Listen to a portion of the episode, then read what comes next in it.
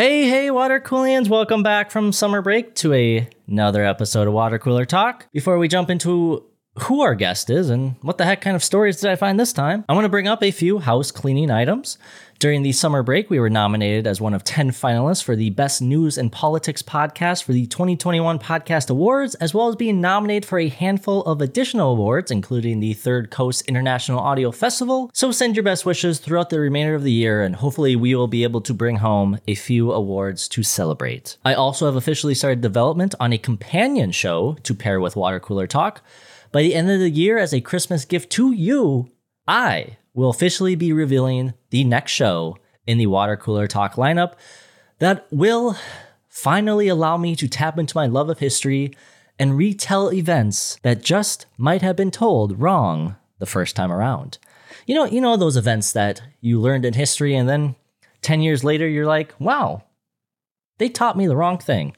And yes, for those who have sent the emails, I've gotten those emails. Our deep dive series is still in development because there might be an option for that show to debut on one of your favorite streaming platforms in the future. But I have to keep a little more tight lipped on that project for the time being. And with that, to the reason why you're here, today's episode. We are joined by new friend of the program, Jeff Abraham, to talk about sexual wellness, normalizing the peni, and building a conversation around the idea of how, as a society, we have changed the view of masculinity throughout the years. From this episode, the big idea that I generally believe is important from the conversation, especially in the age of body acceptance, is including genitalia into that conversation. Just like there are these different types of bodies, there are these different types of penises, vaginas, breasts. And as in previous episodes, as we've explored many past relationships within male vulnerability, how society views the penis is an important topic of discussion. And it is it is kind of cool to see how that conversation ha- is is happening more and more in mainstream media, whether it be Euphoria on HBO or you know Lil Dicky show Dave on FX. Being more aware of the scope of what a penis can and does look like can be extremely helpful for those who don't have that typical quote unquote porn penis to feel comfortable with the pipes they do have. I, you know, share my own story, uh, overhearing a, a, girl talking about how she only sleeps with guys with eight inch penises or more in the episode. But as a man, the possibility of having those self conscious feelings about your penis can and will show themselves, whether it be self conscious or just, you know, straight up conscious. And ultimately, they can negatively impact your romantic and sexual relationships, as well as impact your feelings as a man in general. We're often told much of our masculinity first starts with the penis. But at the end of the day, and to be honest, in some cases, it might take a bit longer. But for the men out there who worry about their penis, your penis soulmate or soulmates is out there. All in all, the past two years have been kind of bizarre. So maybe we end the year with a penis acceptance movement. Who knows? I'm just a guy in my basement recording studio who's definitely a okay with his penis. so without further ado, Ladies and gentlemen, this is Water Cooler Talk, episode 67, titled Different Strokes with Jeff Abraham. Enjoy. This is the story of a podcast that takes weird news from across the world. And while many of these stories may seem fake, they're absolutely not because they're real. All right. Well, Jeff, are you ready to jump into our first news story of the episode? Ready to roll. This is from RTL Today World, June 1st, 2021. Danish kids TV show centered on man with world's longest penis raises eyebrows.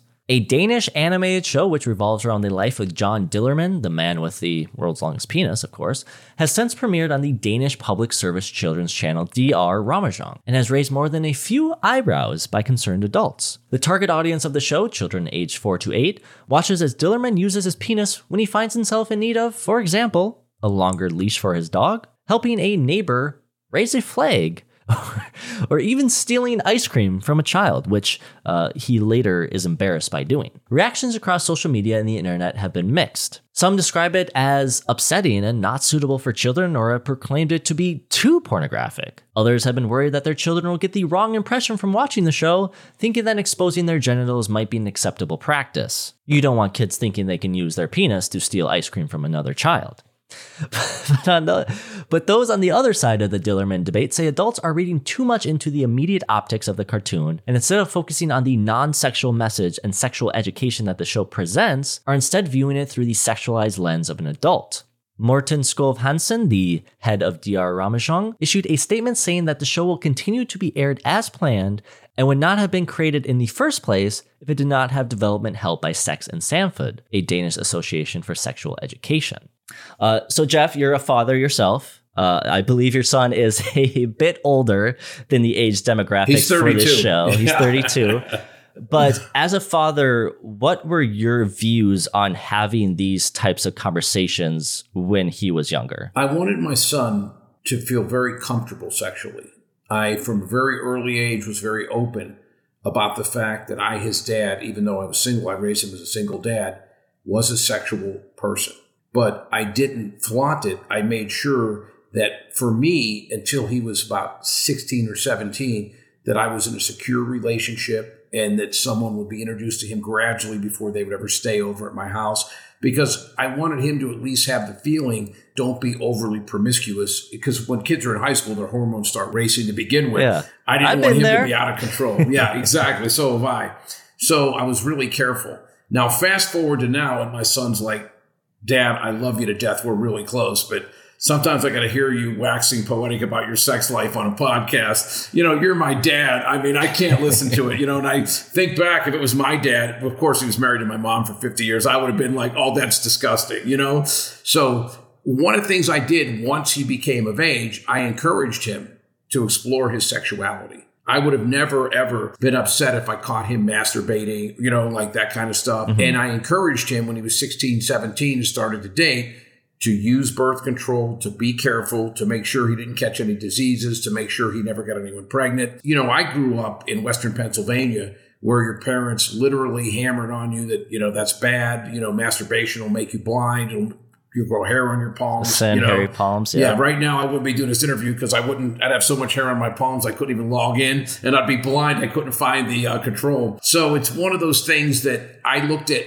things that I thought were wrong in my childhood, want to make sure they were right in his. I encouraged him to be a sexual human being, but at the same time to be responsible and to take you know accountability for his actions and his health, and not to hopefully have any unwanted pregnancies. You know those types of things. Fortunately, he listened to everything and, you know, has turned out to be a really fine young man. But I think it's it's really irresponsible for parents not to do that in this day and age. Okay.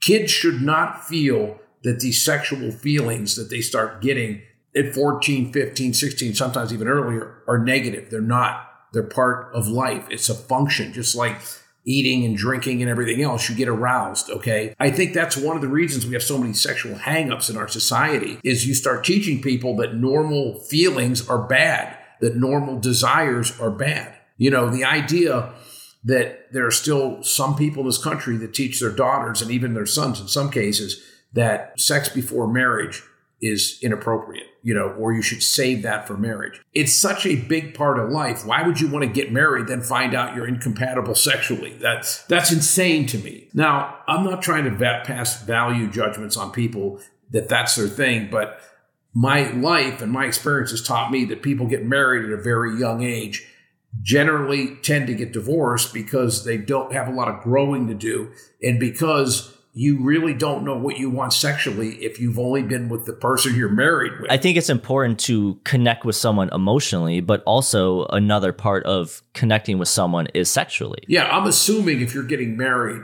and you're in a relationship, you've already connected emotionally. Of mm-hmm. course, that that's the fundamental building block is you have to have an emotional connection, you have to have open and honest communication. But I really believe that normalizing talk about sex, making kids from a young age feel that sex is normal, that it's a desire, that under the proper circumstances that it's great and it makes you feel good is positive and not give this feeling that it's negative or bad or you know that it's the you know forbidden fruit so to speak mm-hmm. Yeah, no, I mean, I had I had very good parents, and you know, we had talks here and there, but it was nothing ever concrete. And you know, I'm a big advocate of way better sexual education in schools because I think it's horrible.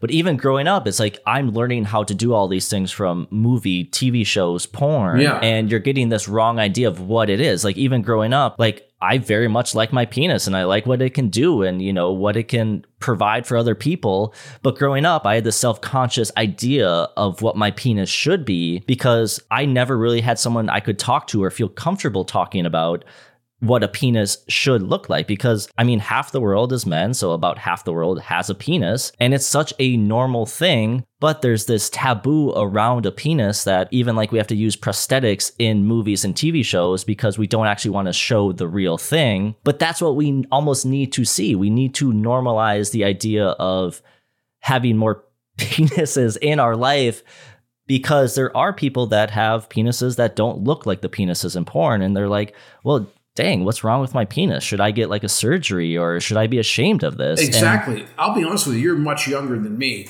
And I tell people that I'm very fortunate and I really am happy that I grew up and I first started my sexual adventures prior to porn, prior to having iPhones. Mm-hmm. ease course, of porn yeah ease- yeah. When I was sexually initiated, I was 14 or 15 years old. I forget right in that juncture. It was 1971. Okay, the only phone hung on your wall, you know, and you had to go punch the numbers in. And you had to be 18 to go to a porn arcade, you know, so I had never seen porn. The first couple of times I had sex and I'm fumbling and bumbling around, you know what I mean? And lasting 45 seconds, I thought I was a stud. I'm like, oh, you know, I'm really rocking it. If I, I got this down. If I would have had sex for the first time and I had been watching porn and my expectation was every guy had a nine inch penis, it was the circumference of a beer can. They fought for 45 minutes and then right before they ejaculated, they jumped off, ran across the room and shot her in the forehead from 12 feet away with a direction. I would have been just riddled with anxiety and what I am so inadequate. I would have been in line. I need a surgery. I need that. You know what I mean? It'd be like, I don't measure up in any aspect. So I don't understand how parents don't have that conversation with kids right now because there's no one that's 11 or 12 years old in this country now that doesn't have a cell phone mm-hmm. because they needed to call their parents from school. If you have a cell phone, you have access to the internet. I would venture to say that 99% of people growing up now have watched porn before their sexual experience, their first sexual experience. Yeah, I think for men it's around like 90 to 96% of uh, uh, young adults, young adult males have watched porn. And the other 4% are lying. Yeah. Okay. yeah, exactly. Or like they're remember- Amish and they don't have a phone. Yeah, they don't have a phone. Because I remember one time when I was growing up, well, I was actually in my 20s, I read this study and said 97% of men masturbate. And the first thing I thought, the other 3% are lying. Okay? Yeah, it's like no way. peeing in the shower. Everyone pees in the shower. If you say you don't, you're the one who does it the most. Why would you get out of the shower and go use the restroom when you're in the shower, water's running down the drain? You know what I mean? It'd be like, Mm-hmm. Yeah. Yeah. So to me, it's very important now that parents have the sex talk with their children Mm-hmm. and let them know what the average penis looks like. Let them know what the average duration of intercourse is. Let them know it's not normal to hop off your partner, run across the room. And most women don't like ejaculate in their face. Okay. It's like, Well, yeah, I remember I had gone to this college party and I was overhearing this conversation, and this girl was talking about how she doesn't get with guys that aren't over eight inches. And I'm just like, there's not a lot of those guys out there. So I know for a fact you're lying. But even as, you know, a young man, I was like, well, shit. Do I need to be bigger? Yeah. I mean, there's guys, you know, I think the average penis size is five and a half inches or about around there. Five, right, about, right about five and a half. According to the National Library of Medicine, the average erect penis for males is between 5.1 and 5.5 inches, and after taking any biases into account, they estimate that that is towards the lower end. But there's so many other ways to be able to pleasure a partner, whether it be a male or female or, you know, transgender. There's so many other ways to pleasure someone that you don't always have to have this thick, girthy piece of meat slamming into them. There's a lot of women, and you learn this when you do what I do for a living, because it's all I do is talk about sex all day, every day with all these physicians and therapists. That there's 42% of women that have never climaxed during intercourse mm-hmm. because in some cases they have a hooded clitoris, or in some cases their anatomy is a little bit different. So they require direct you know, oral or digital stimulation, you know, and so many women and even therapists that I talk to. Well, here's a here's a prime example. Cosmo did a study, and I think it was in 2010 or 2011, and they asked a thousand men, what one thing could you do to improve your intimacy? And 73% of the men said bigger penis. So they asked a thousand women, what's one thing that can happen that would improve your intimacy? You're not going to believe it's exactly the opposite. And like 78% of women said a longer session of sexual activity. So women wanted men to last longer. And every man thinks the whole key is having a big penis. Yeah, they think that's the key to unlocking the female orgasm. Yeah. And I've It's talked not. to women who've actually told me guys with bigger penises, it's like that old adage when the high school good looking girl never developed a personality because she didn't have to because she was good looking. And a lot of women will say a guy sometimes with an abnormally large penis will just go, that's all I need. And the first thing they want to do is put me on my back and just slam into me. You know what I mean? It's like, whoa, whoa, whoa. And I've actually had people, and even in my job, you know, when we talk to customers and stuff, women will say, guys just need to slow down, take their time, extend foreplay, make sure they last a little bit longer. You know what I mean? Mm-hmm. And it's the entire experience. It's not just having Mm-hmm. a giant penis. Yeah. So John Dillerman, the longest penis in the world. There you go. Well, do you think a show like this animated John Dillerman show could work in the U.S.? I don't think it would ever pass the censors. I don't think it Yeah. would ever even Don't come, either. That would never either. come close to getting But on the it'd air. be, but it'd be so helpful, and that's you know the tough thing. It's like this is a show, and I don't know if you had a chance to like watch an episode, but it's actually really educational towards teaching young kids about just normalizing what a penis is, what a vagina is. I mean, these are things, like I I, love said. the idea of normalizing sex. I love the idea of saying, "Don't be afraid of a penis. Make it funny." You know what I mean? Make it something that people relate to. I'm not sure though. You have to pick the guy with the world's longest penis to do it. You know what I mean? Because that might fit into that stereotype of, "Wow, I'm only seven inches." You know what I mean? and this guy's like- seven feet. this guy's seven feet. Okay, so I would actually embrace it more if it was a regular. But although if it was a regular one, you couldn't raise flags with it. You, You know couldn't mean? steal ice cream cones. You couldn't steal ice kids. cream cones. You couldn't turn on the TV from four feet away with your penis. You know, so it would defeat the purpose. But I think a show that had more normal anatomy might be, but then you would lose the whole effect. So I think it's good in the fact of normalizing penises. You know what I mean? Mm-hmm. But I just hope, and it's done in a way because, like I said, I watched an episode that doesn't focus strictly on, oh my God, you need to have a penis this size, which is great. Yes. But I can tell you, even what we face in getting some stuff aired for regular terrestrial radio and TV, oh my God, the censorship. It's like, where are we? Really? Are we back in Puritan times? Well, we can't possibly say that during a morning drive time. Really? And uh, so, have you found with like marketing, you have to kind of get more creative with how you describe the Totally. product and Oh, even Facebook ads, even Instagram ads. It's insane. You can't mention sex. You can't mention bodily parts. You can't say premature ejaculation. You know, we're allowed somehow as a society to allow false conspiracy theories and anti-vax nonsense, you know, all over the internet. Yeah. But we can't discuss sexual problems. And here we are as a company that has FDA compliant products manufactured under pharmaceutical grade conditions with an advisory board of the physicians, including the president of the Sexual Medicine Society and the president of the International Society of Sexual Medicine. We can't say, "Hey, this is great for lasting longer in bed," but all this other nonsense. You, I'm like, wait, where am I? Okay, am I in 1600 or 2021? Well, that's that's the thing. It's you know like something like premature ejaculation. Like men have this, men can and do have this, and it's something that should be more talked about because if we can talk about it more, you know, there's this less stereotype of you know that like. Oh, here comes that, you know, two pump chump. And, but this might happen to your friends, you know, this might happen to your neighbors. You know, this happens to a lot more guys than this could happen what we to think you. it is. Exactly. Here's the one thing I'll tell you that people need to understand. Let's step out of the realm of premature ejaculation, talk about the average healthy male and the average healthy female. And when I say this, people are like, what? The average healthy male lasts five minutes and 42 seconds of penetration and thrusting. The average female takes 18 minutes of penetration or thrusting to climax. It's called the arousal, The arousal gap. gap, yep. There's it's an actual term. I'm like, even before we talk about PE, why do you think so many guys are like, I'm the master of cunnilingus? You know what I mean? And everybody, every man, and anyone who says they haven't experienced this at some point in their life is lying. Just like I've never masturbated. Okay. Oh, you have no arms. No wonder. You know what I mean? Like you're a double amputee at birth. Okay. So any man who says they haven't been acutely aware during intercourse of whether or not their partner has climaxed yet. I can't tell you times in my life where I was like, oh my God, I hope she doesn't go reverse cowgirl. I can't last to that position. I'm almost there. She's not there yet. You know, it's a thought that you have.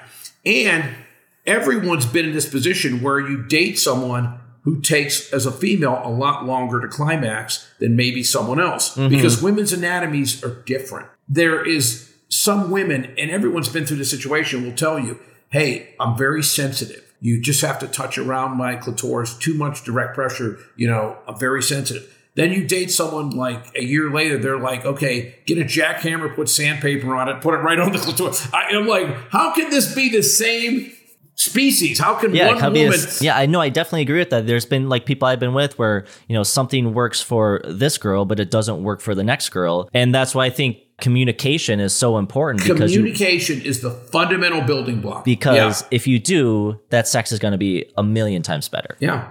I tell people all the time that communication is the fundamental building block of any relationship, not just partner sexual, but I mean family members, friends, co-workers, but especially sexually. Mm-hmm. If you're intimate with someone, how can you not communicate and tell them what you like? It's like why would you hope they figure out what you like. Why would you hope that they eventually unlock the keys and figure it out? Why would you lay there going, "Oh, this doesn't feel good," but I don't want to, you know, I don't want to tell him it might hurt his feelings, you know? I always tell a woman when I'm first with her, I say, "I want you to masturbate for me." And a lot of times they're like, "What?" I go, "What better way to show me how to please you than for me to watch you pleasing yourself?"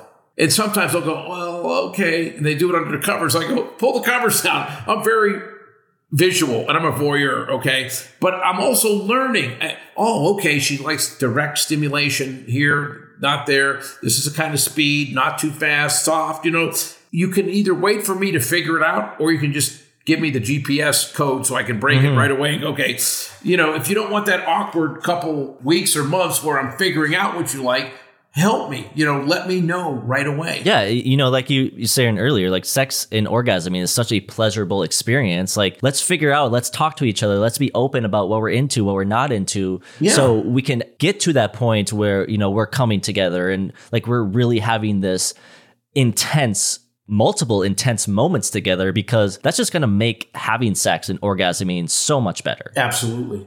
It's the key. If you feel uncomfortable and you can't communicate with someone, maybe you shouldn't be intimate with them. Yes. Maybe you need to do a little more pre intimacy communication to get to that point. Uh, I would like to welcome to the show CEO of Absorption Pharmaceuticals, Jeff Abraham. Absorption Pharmaceuticals introduced Promescent Delay Spray in 2011 and has rapidly been adopted by the medical community, including being recommended by some 2,200 urologists, as the first option for treating premature ejaculation, as well as for men wanting to extend their ejaculation latency time. Jeff, welcome to Water Cooler Talk. I appreciate the opportunity. I like your style. Thank you. So, as, as someone who's now spent, you know, a decade in the sexual wellness space, what have you learned about yourself in regards to how you talk about sex? And obviously, we've been having a very open conversation about sex, and you know, just that often taboo nature that surrounds sex. It's really funny. I've always been open, mm-hmm. even prior to taking over this company. But since taking over the company,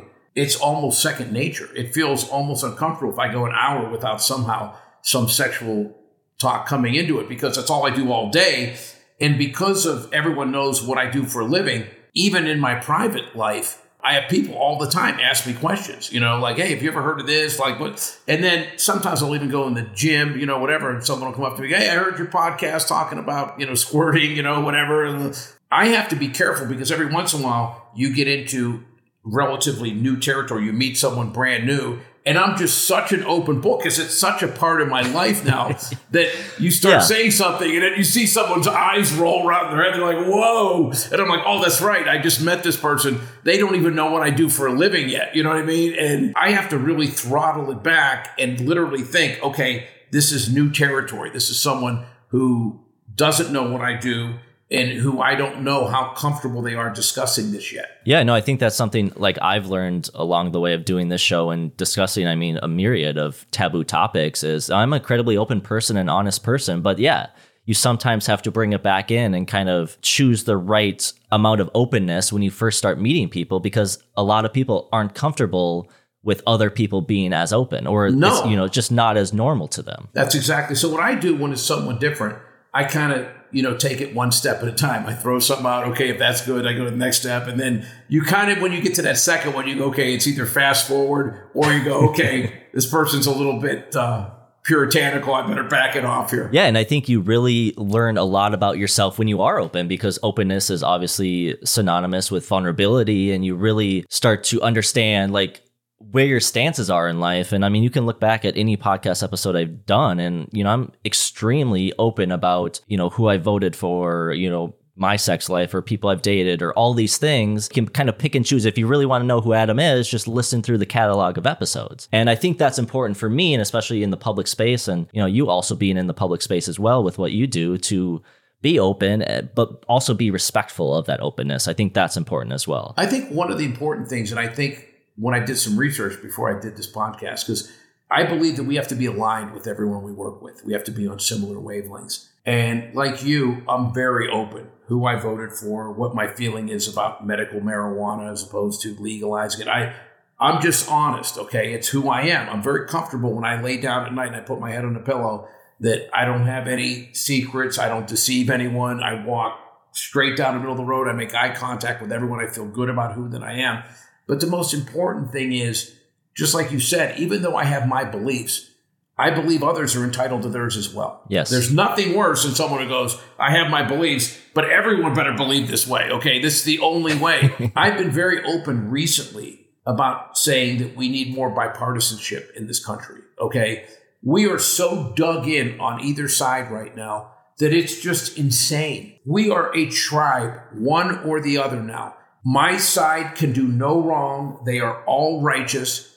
And your side is 100% evil and corrupt. Yeah, it's crazy to see sometimes I kind of see it as like it's either or, but I'm like, well, it can be both. It can you be You can take a little bit from here, a little bit from there, but I think people get so caught up in yeah, like you said, you know, my way or the highway, and they think their highway leads to paradise when it doesn't. It doesn't No, there's no perfect political party, there's no perfect religion, there's no perfect mindset. Everyone's experiences are different. And recently, I was laughing. I was telling my sister yesterday, I said, you know, it's funny.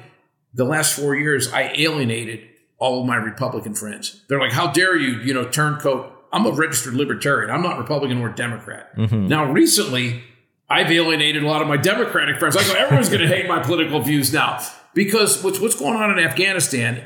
I will tell you that without a doubt, my feeling is that both parties have a hand in it.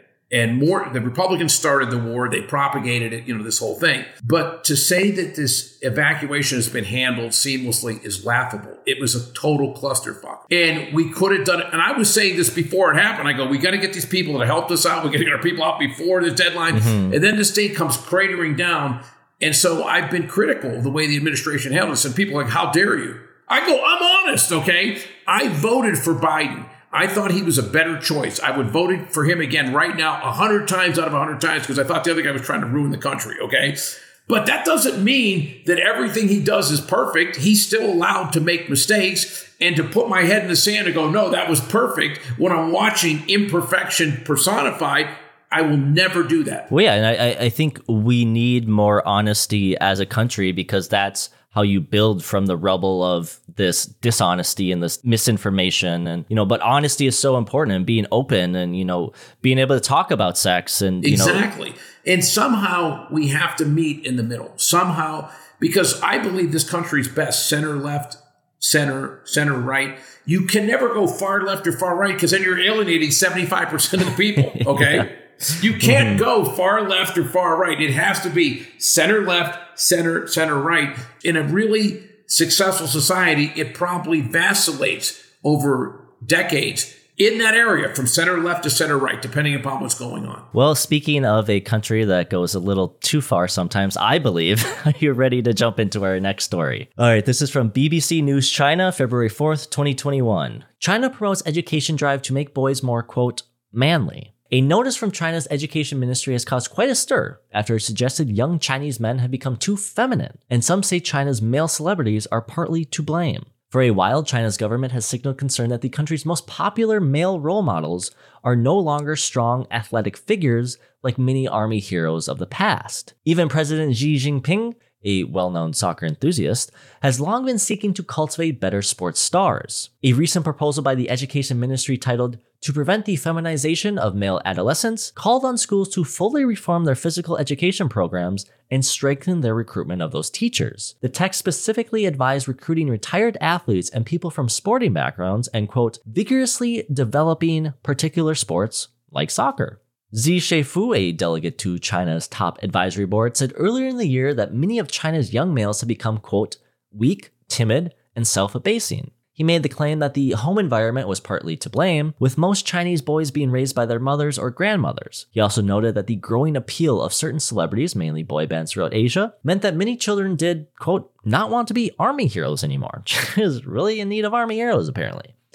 The overwhelming majority of reactions to the proposal have been negative. Hundreds of thousands of Chinese individuals have taken to social media to voice their anger and concern. Is feminization now a derogatory term? One social media user asked. Another said, Boys are also humans, being emotional, timid, or gentle. These are human characteristics. On China's social media platform Weibo, supportive comments pointed towards China's male celebrities being to blame, largely those who are known as, and this is one of the more craziest things I've ever read in my life, known as little fresh meats, which is a common buzzword that refers to young Chinese males who are seen as squeaky clean, well groomed, and with delicate features. Boy band TF Boys and Chinese singer Lu Han fall into this category. The quote, little fresh meats phenomenon continues to be a proven success for expanding Chinese culture outside of mainland China. But Young Chinese male celebrities come under increased scrutiny and find it difficult to be anything that departs from their squeaky clean mold. In recent years, the media has struggled to allow young male stars to appear on Chinese screens with tattoos or piercings, and in 2019, one of China's top pop stars from the boy band TF Boys came under fierce criticism when he was pictured illegally smoking in a Beijing restaurant. As President Xi hopes to turn China into a quote, world soccer superpower by 2050, some wonder if even he, Xi, is man enough to turn around the impossible task of China's national soccer team. So we talked a little bit uh, before we started recording, but I just kind of want to go back to that conversation on, you know, how you view masculinity. Like I said, you know, you grew up in a small town in Pennsylvania, built around coal and steel, working the early shift in a steel mill yourself, and being surrounded by that type of man. Like we were talking about, your original idea of what constitutes masculinity was very different than you know what a lot of people had as well growing yeah, up. Yeah, I uh, I didn't embrace that. I don't like the knuckle dragging, testosterone dripping, mm-hmm. caveman drag your woman home. You know what I mean by the hair, you know that kind of thing. I don't think that a man being sensitive and having feelings is a negative. I don't believe that a man maybe being cultured and maybe liking the arts as opposed to playing soccer or playing football is a negative. As a matter of fact, I think that most men literally need to be more well rounded and they suffer from a society that literally tries to make every man be William the Conqueror. You're the provider, take care of your woman. And I think part of that is what makes men sometimes chauvinistic and look down on women because you never see women promoted as strong, as dominant, and physically aggressive. That's sometimes looked at as negative. So I think that's really negative. And a lot of Chinese men that are really popular are fit that stereotype. Maybe that's because that's what they desire. Maybe that's because that's who they are. There are differences in cultures. You know, sometimes people go, it's stereotypical, but certain cultures do have certain characteristics. And I think you need to embrace it. If those things are really true and those things are innate and that's what those people want to project, then how do you then say we as a country have to change that picture of what masculinity is? Masculinity, no one can define it. It's up to every individual man to determine what his persona is. And I think that's really negative. That fits in with this whole you know, sometimes they call Asian women helicopter moms, you know what I mean? Because, you know, they control everything. That may be a helicopter premier of a country where you're like, I want our country to symbolize virility and manliness and power and strength. Mm-hmm. Who says there's not power and strength in boy bands and, you know, artistic creation? You can't define masculinity by testosterone or overly aggressive, you know, stereotypical behavior. I, I, completely understand back in the day, you know, when countries were going to war with each other and even back, you know, before that, you know, you wanted this idea of William the Conqueror, as you said, you know, this Conan the Barbarian, this gigantic guy that could go onto the battlefield and take out 20 different, you know, soldiers.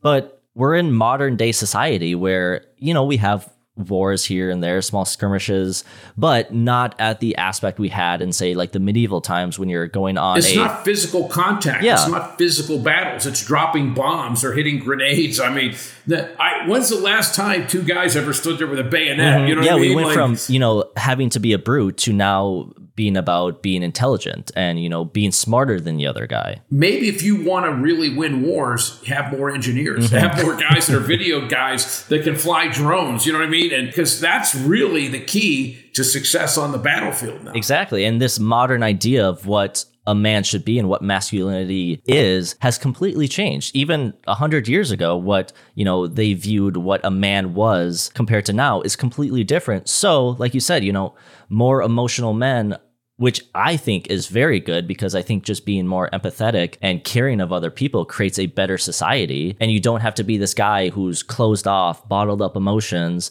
and then uses violence to get out those emotions. A lot of men, even to this day, think mm-hmm. crying mm-hmm. is weak. Yeah, or you're a pussy for crying. you're crying. a pussy. You're fucking crying, okay? When my dad died, I cried for three days. He was my idol. There are times I still think about my dad and it brings tears in my eyes. When my mom died, I was crushed. When I lose people close to me, they mean enough to me that it brings up emotion and I cry. If I see something sad, I'm not afraid to cry because to me, that is a natural feeling. To suppress any feelings, positive or negative, is not good. Never good. It bottles it up. It creates anxiety. It creates, and you can't address something if you're afraid to express it. Yeah, no, I think it's it's so important as a man a modern day man in the society to really understand what our emotions are outside of just anger and sadness and you know like i literally on my phone i have this feelings wheel that goes into like depth about what i'm feeling because emotions are so much more deeper than what we presume them to be and by understanding what those emotions are on a deeper level you have a better opportunity to understanding what those emotions are and how to deal with them in healthy manners and not just bottling up these emotions and then, you know, going home to beat your wife because you're mad that you hate your job. No, absolutely. And then I also wanted to address the comment that uh, made putting partial blame of this feminization of males being because of the mothers, grandmothers who raised them. And, you know, obviously this goes into a little more of the nature versus nurture debate. But how much weight would you put on a comment like that? I know a lot of really strong men that were raised by their moms or their grandmothers. I also I do believe that having a strong male role model is good for young boys. Mm-hmm. I had many, my father, my uncles, you know, the whole things. I think there's ways to be a very healthy, strong male adult without having that. Now that certainly helps, but the idea that if you're raised by a woman that it doesn't make you as manly I think is absurd. Yeah, I was I was raised by you know a handful of really strong, independent women, you know, and I also had a good father figure as well. But yeah, I understood you know what they brought to the table and making me more empathetic. But at the same time, you know, I had my dad and I had movies and TV shows that could say, all right, well, you know, sometimes I'll drink a glass of whiskey and smoke a cigar. Yeah, exactly. There's nothing wrong with that. I think it also feeds right back into that same thing that if you're not over hyperly aggressive and testosterone dripping that you're less of a man. You know what I mean? That mm-hmm. that that same definition of manliness is the hyper male. You know what I mean? The aggressive yes. type A. yes. That every every gender is comprised of many different ranges, the whole scope. And they can all be positive role models. And I think for a lot of young men, they're going to find someone that they you know, associate with. They're going to find someone that they connect with. And that's the path they're going to take. Like I remember growing up falling in love with Conan O'Brien as like a, a male figure.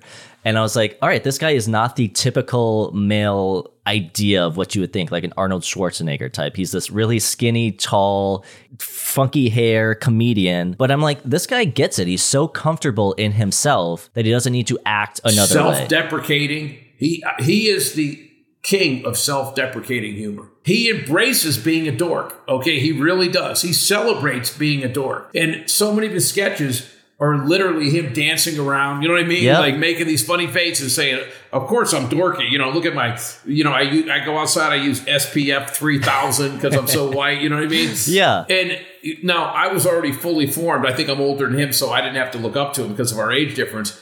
But I absolutely love Conan O'Brien. I love him, and to me, he is very healthy for young males. Yes. For this reason, he didn't say, "Oh, I don't fit in. I'm not buffed." You know what I mean? I'm not dark and handsome. I am literally milk white. Like you said, he's got that Pez dispenser head. You know what I mean with the, the thing, and and he's dorky and but he's hilarious and intelligent and he's very funny and he's caring. You know, you see some of the things he does. He's very involved in charity. He would be to me an excellent role model if I had a young son. I'd go feel very comfortable looking at Conan O'Brien because he's not fitting anyone else's mold. He's not trying to be anyone else's stereotype of the typical male. He's very comfortable being Conan O'Brien. Yeah, I think that's you know what really has drawn me to him specifically is like he's so comfortable being himself, and I think there's such a great strength in being able to be comfortable as yourself and be vulnerable the way he is vulnerable. Everyone now,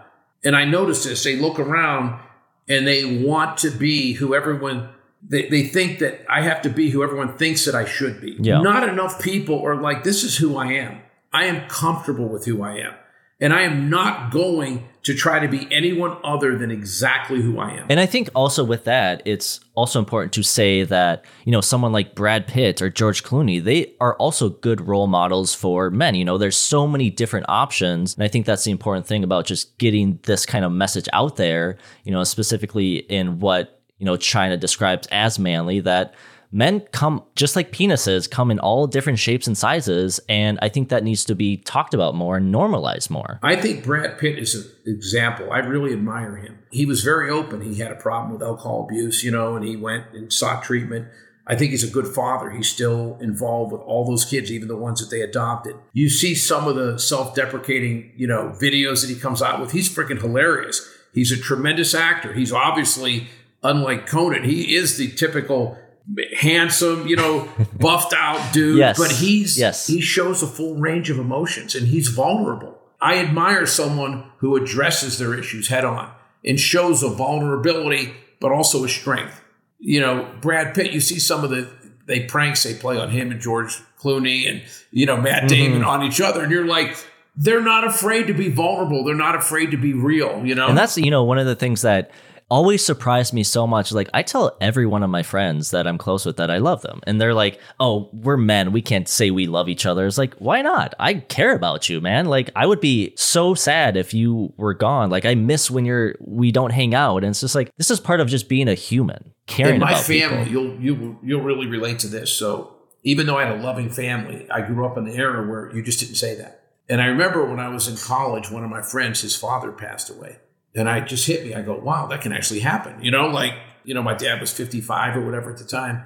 So I moved to California, and I remember saying, "I don't want to ever have to realize. I wish I would have said I love you to my mom and dad." Yeah. Never said. It was always implied. So I remember one time I was talking to my mom on the phone, and it was like at the very end of the conversation, I'm like, "Okay, I love you, mom." It was like a light bulb. Oh, I love you too, son. It was like, oh, okay, it's okay to say. They had never said that, brothers and sisters. So then I remember, okay, I got to say it to my dad. So then she, oh, here's your dad. And I was talking to my dad. We're talking about baseball, football, and it was like, eh, and I, it just didn't seem right. Then the second time, it was like I was talking to my dad like a week later. It was like, uh.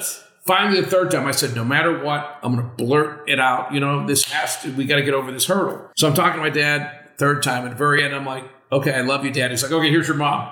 and he had to think about it. The next time I talked to him, I said it again. He goes, I love you, son. From that point forward, never an issue. Every time I talk to my mom and dad, I love you, I love you, son.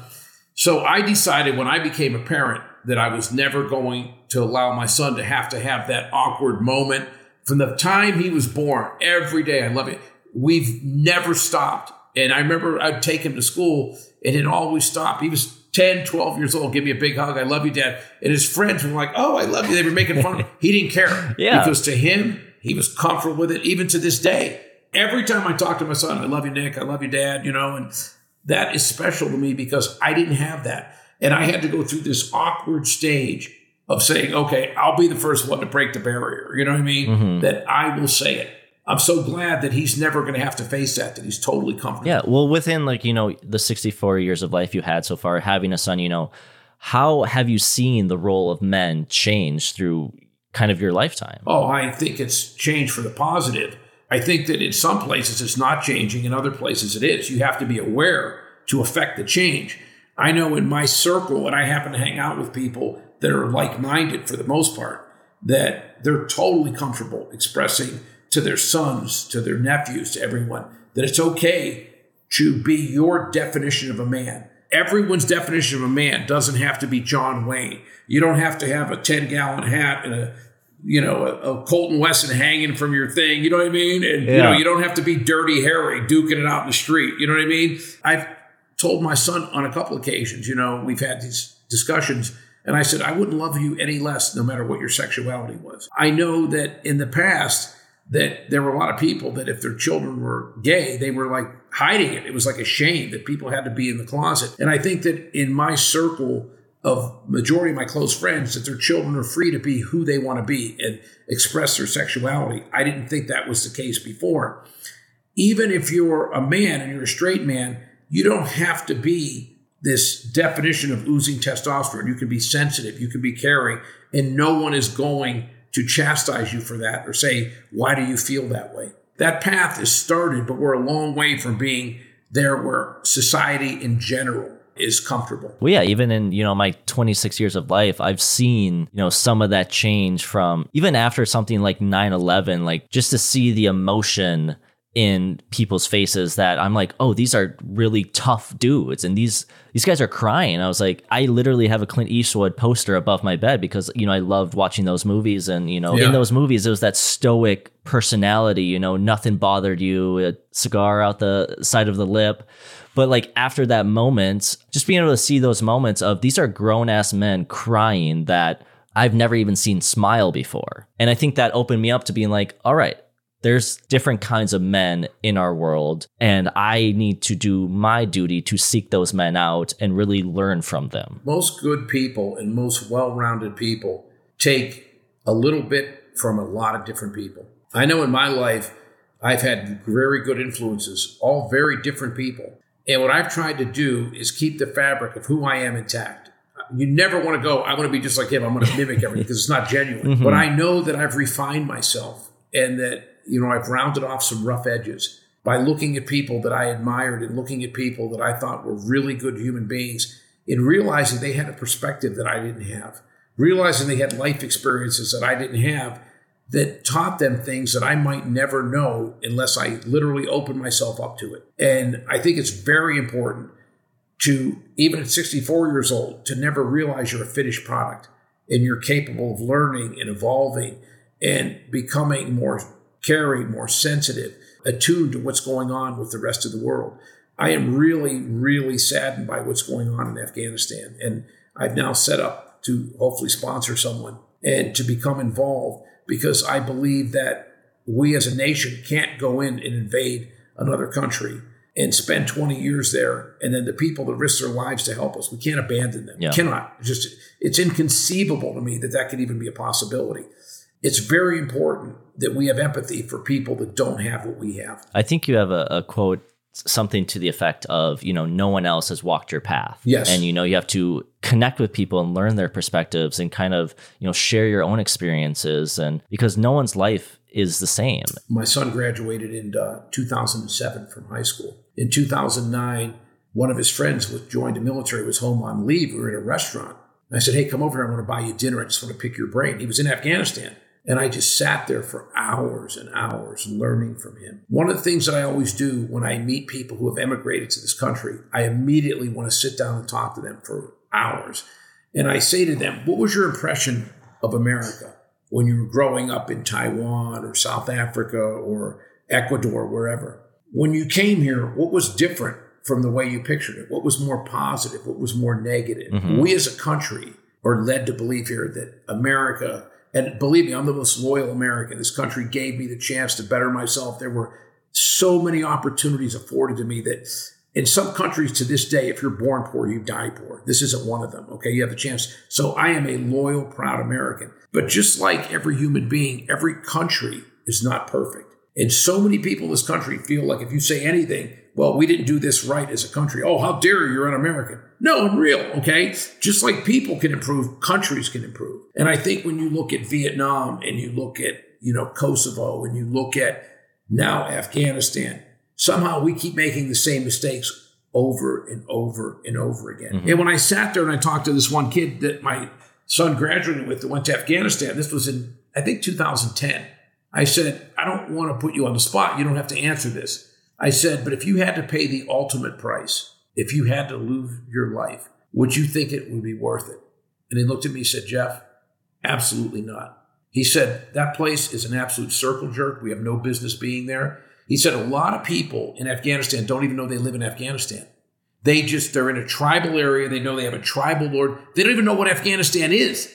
He said, the only thing I'm concerned about, I have two more tours I have to go back, is getting as many of my brothers home alive and myself home alive. He said, this is absolutely pointless. It's a joke. I have no idea. We're over there supposedly protecting these people. They don't want us there. They don't trust us. They keep saying, you know, the French were here, the English were here, the Soviets were here, everybody was here. They last 10 or 15 years, but the Taliban is going to be here. They're, they have patience. Yes. You guys will eventually leave and they're going to murder us. And I'm like, that's exactly what happened. Okay. He was a freaking 20 year old grunt there on the ground. He knew that 15 years ago. you would hope that through all these conflicts that we've been in, we would learn along the way. You know, learn to go into Afghanistan and learn the local culture and realize that Kabul is the big city, but then there's all these other regions, like you said, of just tribes that are run by warlords. That if you pay them a few bucks, they'll be on whatever side they want, and we don't do that. They'll be sometimes they're on both sides at the same time if both are paying them. Okay, mm-hmm. to try to go there, we're going to build an American like democracy is absurd. And all the presidents during that time lied to us. Every single one: Bush, Obama, Trump, and now Biden. They have not been honest with us. It was a absolute joke. We shouldn't have been there. And then you read these memos that come out that they were getting memos that this is unwinnable, and they were still, oh, we'll have a surge, we'll do this. You know, in, in some cases they have to. I guess it's part of you know Yeah. politics. But at a certain point, and I give Biden credit for this, he's there. We got to get out. Okay, now the withdrawal could have been handled much better. But how do you think the families that lost loved ones feel now, knowing it was pointless and worthless? We should have went there, taken out Al Qaeda, who was organizing those bases, and then left. If the Soviet Union spent 20 years there, they border Afghanistan, okay? and they set freaking half their army over there. If they couldn't do it, how arrogant do we have to be thinking we are going to? I know. I think we're on the same page on that one. Uh, Jeff, thank you for taking the time to share your perspective on some of the strangest and most interesting news stories the world has to offer in a productive and meaningful conversation. Listeners, if you would like to connect more with Jeff, listen to other podcasts he has been on, or check out what Promescent is all about, you can do so by following him on Twitter or Instagram at Jeff Abraham111. Once again, that's on Twitter and Instagram at Jeff Abraham111. And of course, as always, those links will be included in the description of this episode and on our website, www.watercoolertalkpod.com. And as always, thank you to all my listeners for listening to another episode of Water Cooler Talk back after a summer break, the only such podcast on the internet hosted by myself and guest hosted today by Jeff, where we take the strangest and most interesting real life news stories from around the world and, well, just try and have a good old conversation about some of the ideas discussed in those bizarre news stories. All right, Jeff, we are to my favorite portion of the show where I hand off the show to you to close it out with whatever words you think need to be said to perfectly wrap up this episode. Jeff, the floor is yours. First of all, I want to thank you for having me on. This is probably the favorite podcast I've ever done. I've done over I love hearing that. because it's just open and honest. And it wasn't geared towards any sort of agenda. Well, if you know, I can jump in here. So I listen to a lot of the podcasts you've been on, you know, and I spend a lot of time doing research because I want the guests to feel like they matter. Mm-hmm. And I spent a lot of time listening to the podcast you've been on, and it was always the same conversation. And I get it, it's your life and you like talking about your life, but I'm like, maybe he wants to talk about something a little different. absolutely. And that's what I think my show does really well is really take people that sometimes have been in the public space and have talked a lot about themselves and kind of flip the script a little bit and do it a little different. I don't know if you've uh, seen that show Hot Ones, Yes. but kind of like that, but without the hot wings. You know, it's Yeah. a different style of interview show because I think interview shows specifically are getting boring because it's just like, all right, tell me about your life. No, that's exactly. And not only that, tell me about sexual wellness. Tell me about that. Okay, That's all I do all day, every day. Okay. I like expanding my point of view. I like hearing your point of view. I like talking about a myriad of topics that really are important topics. Okay. When we talk about male sexuality, when we talk about the fragile male ego, these are things that need to be addressed. Men need to know and men need to understand that they're not expected to be barbarians. They're not mm-hmm. expected to be, like you said, Conan the Barbarian. When we talk about communication, it's important for people to understand how key that is to good relationships, not just intimate relationships, but friendships, business relationships, family relationships. Open, honest communication is the key, it's the fundamental building block. With the company that I run now, like I told you, I came out of retirement to run it. We really and truly have our focus about couples. This isn't about men, or maybe it's about two men, you know, because we're certainly open to whatever your sexuality is.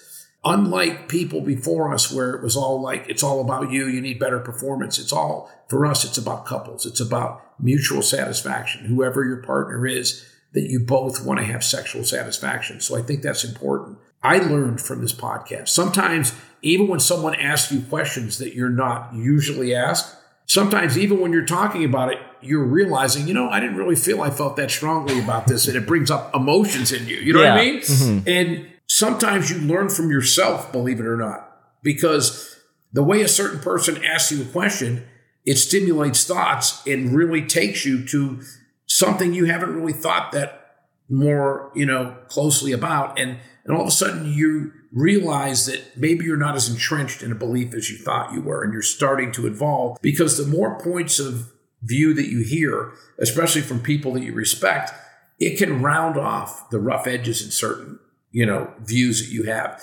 It can help promote maybe a thought process you're already headed in that direction but hearing another point of view helps you in that direction. It may help pull you back from an area you're going too far in. That maybe you're, mm-hmm. you know, you're starting to gravitate. You go, whoa, I respect this guy. You know, that is a different way to look at it. Maybe it's not that extreme.